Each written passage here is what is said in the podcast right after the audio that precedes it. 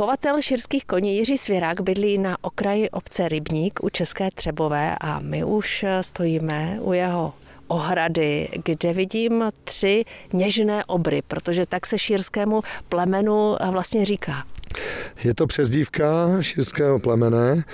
Vznikla z toho, že koně jsou vyrovnaný, velice vhodné pro kontakt s lidmi, nejsou žádný pohrkaný, nelekají se. Je to takový rytířský kůň, který se buď to používal do tahu, anebo se používal právě pro svou vyrovnanost a spolehlivost eh, pro tyto eh, takové té souboje a to. Eh, širský kůň se vyznačuje tím, že má na sobě plno ozdob, ať to jsou rousy na kopitech, velice hudnou hřívu, ocas a je tady u nás v republice velice málo zastoupen.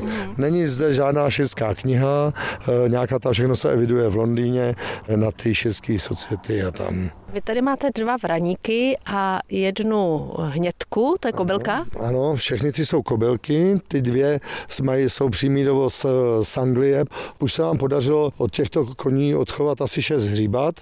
Budeme se těšit, že když to všechno dobře půjde, tak by na jaře byl měl tady v republice přivít další zástupce těle těch širských koní. Dívám se, nejvyšší je asi ta kobylka, kolik teď má v koutku? Tak hříbě je teďka malý, tak to má třeba 175, 180 je mu, je mu tadyhle roka půl, ale co se týče velkých koní, tak to mývají běžně kolem 190 cm kohoutku.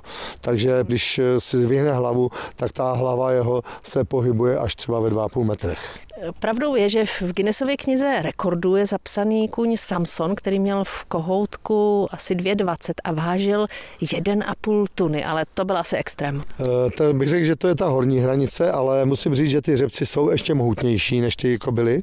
Třeba tady ty koně, na které koukáme, tak jsou přibližně někde okolo jedné tuny, mezi 900 až 1050 kg. Je to zejména zná, když se jim pak třeba obstarávají kopita a máš to držet a něco kolem toho dělat, tak je to samozřejmě znát, že je to těžší kůň. Jako. Říkám, ale pro tu povahu eh, sama vidíte, že jsme tady chvíli u nich a už jsou s váma kamarádi a už jsou to, takže oni tu povahu mají opravdu takovou vyrovnanou a v tom právě vznikla, jak jsme se bavili, ta přezdívka těch něžných obrů. Ale ta váha se pohybuje takhle kolem té tuny. No. Oni mají jednu hroznou výhodu, tyto koně se chovají většinou 24-7, to znamená, mají k dispozici samozřejmě u mě stáje, volný přístup k senu stabilně k vodě a ke všemu, ale vlastně nejsou zavíraný. Žijou venku a když prší a je šeredně, tak oni jsou spokojení a chodí si po pastvě a jediný, kdy je nevidíte, je, když je prudký slunce. Kolik žije širských koní v Česku? Tak já, když jsem tyhle ty dvě kobily z Anglie dovez, tak nás bylo nějakých 36-38 v republice. Jo. Prostě přesně se to na to... Koní, ne koní, chovatelů. Koní, ne chovatelů, ale koní, jako ty, který byli prostě papírový a napsaný tak, jak by to mělo být, jako aby ten rod toho koně byl ready, aby to nebyli příbuzní. A tak v tu dobu, to je vlastně nějakých 12 let zpátky, nás bylo 36-38, ale toto číslo se nijak moc nezvětšuje. Mm-hmm. Aktuálně tady máte kolik koní a kolik hodláte jich chovat? Tak, teďka mám tři koně, e, na jaře bude čtvrtý, když to dobře půjde, nechci to zakřiknout.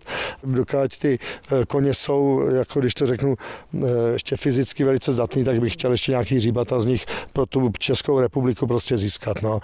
Trošku je pravda, že tyto koně mají taky, podle toho, kolik vážejí, nějakou spotřebu, to třeba opravdu oproti těm nějakým menším koním je znát, že samozřejmě ta spotřeba je větší. Malinko musíme sušit víc, než ty, co mají ty obyčejný menší koně. A na druhou druhou stranu prostě to vracejí tím, jak se chovají a to. Chodí sem děcka, kterým je 6-7 roků a už se kolem nich běžně pohybují a nemusí mít člověk žádný strach, prostě nemají ty tendence takových těch eh, reakcí, jako že by kopali a nebo něco takového. To prostě tak je. Říkám, tento kůň se hlavně vyznačuje tím, proč si myslím, že jich je tady málo.